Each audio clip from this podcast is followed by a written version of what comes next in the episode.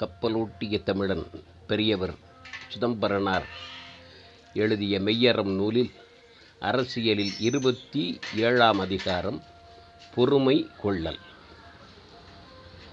பொறை உடைமை என்ற வள்ளுவர் இவர் பொறுமை கொள்ளல் என்கிறார். அன்பு உடைமை அன்பு வளர்த்தலாகிறது போல அந்த முதலிலேயே அந்த விளக்கம் அருமையாகச் சொல்லுகிறார். பொறுமை பிறர் மிகை பொறுக்கும் நற்குணம். பொறுமை என்பது பிறர் செய்யக்கூடிய தவறுகளை. மிகை என்பது அளவுக்கு அதிகமாக செய்தல். எதுவும் அளவுக்கு அதிகமானால் நஞ்சுதானே. பொருந்தாத செயல்களை செய்யும் பொழுது அதை தாங்கி பொறுத்து கொள்ளக்கூடிய நற்குணம்தான் பொறுமை. அகழ்வாரை நிலம் தாங்குகிறது வெட்டுபவனுக்கு மரம் நிழல் கொடுக்கிறது தோண்டுபவனுக்கு குளம் நீரை சேமித்து வைக்கிறது. பொறுமையாக காத்து கொண்டு இந்த இயற்கை நமக்கு தரக்கூடிய பாடம். தன்னலம் கெடுங்கால் சகிப்பது பொறுமை. சுயநலம் பாதிக்கப்படும் பொழுதும் தன்னலம் கெடும் பொழுதும் அதை தாங்கிக் கொள்ளுவதுதான் பொறுமை. தாயைப் போல பொறுமை யாரும் இல்லை.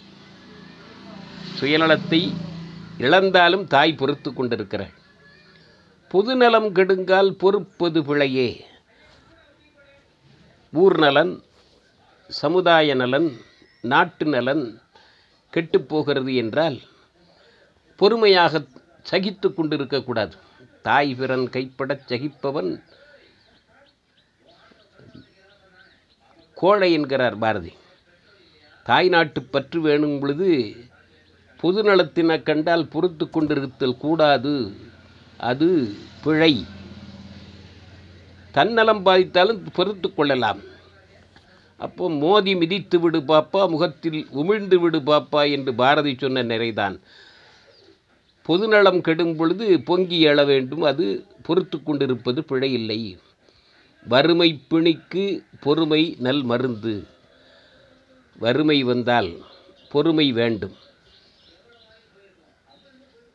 பொறுமை இருந்தால்தான் தாங்கிக் கொள்ள முடியும். அது நல்ல மருந்தாக அமைகிறது. வறுமை தீரும் மருந்து. சிறுமையை வளர்ப்பது பொறுமையில்லாமை. கீழான பண்பை கீழ்ப்பண்பை வளர்ப்பது பொறுமை இல்லாமை பொறாமை பொறுமை இல்லாமை ரெண்டும் கீழ்மை சீர சிறுமையை வளர்க்கின்றன. பொறுமையை கொண்டவர் புவியலாம் கொள்வர். இதுவும் அடுத்தவரையும் சேர்ந்து பார்க்கணும். பொறுமையை இழந்தவர் புசிப்பவும் இழப்பர்.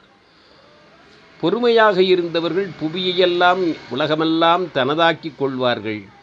பொறுமை இழந்தவர்கள் சாப்பிடக்கூட வழி இல்லாமல் போவார்கள். பொறுமை எல்லாருக்கும் தேவை. அதிலேயும் பெண்கள் பொறுமையாக அதிகமாக பொறுமையாக இருக்கிறார்கள். இப்பொழுது பெண்கள் மாறி வருகிறார்கள். காரணம் கல்வி அதிகமாகிறது.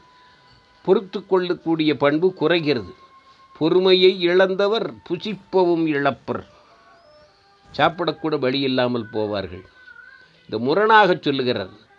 தன்னலம் கெடும் பொழுது சகிக்க வேண்டும் பொதுநலம் கெடும் பொழுது பொங்கி எழ வேண்டும். பொறுமையை கொண்டவர் புவியை அடைவார்கள் பொறுமை இழந்தவர் சாப்பிடவும் வழி இல்லாமல் போவார்கள். ஒருத்தார்க்கு ஒரு ஒரு கணத்து ஒரு சிறிது இன்பம். ஒருத்தார்க்கு ஒரு கணத்து ஒரு சிறிது துன்பம். தண்டனை கொடுத்தால் சிறிது இன்பம் பொறுத்தவர்களுக்கு பொன்றா இன்பம். தண்டனை பதிலுக்கு பதில் தண்டனை கொடுத்தால் சிறு இன்பம் ஆனால் தீமையை பொறுத்து கொண்டவர்களுக்கோ அழியாத பேரின்பம். அதனால் இது முரணாக அமைகிறது. ரெண்டு ரெண்டையும் சேர்த்து பார்க்க வேண்டும். பொறுத்தார்க்கு என்றும் பொன்றா இன்பமாம். அழிவில்லாத இன்பம் கிடைக்கிறது பொறுமை உடையவர்களுக்கு ஒருத்தார் சிறியர் பொறுத்தார் பெரியர்.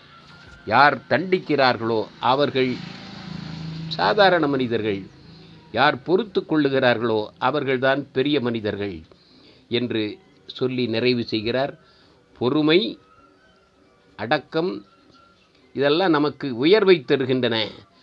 பிறர் செய்த பழிக்கோ குற்றத்திற்கோ பதிலுக்கு பதில் செய்து கொண்டிருந்தோம் என்றால் அது நம்மை கீழாகத்தான் கொண்டு போவோமே தவிர உயர்த்தாது என்பதனை பொறுமை கொள்ளல் என்ற அதிகாரத்திலே சிதம்பரனார் அருமையாக சித்தரிக்கிறார். வாழ்க மெய்யறம் வளர்க சிதம்பரனார் புகழ். நன்றி.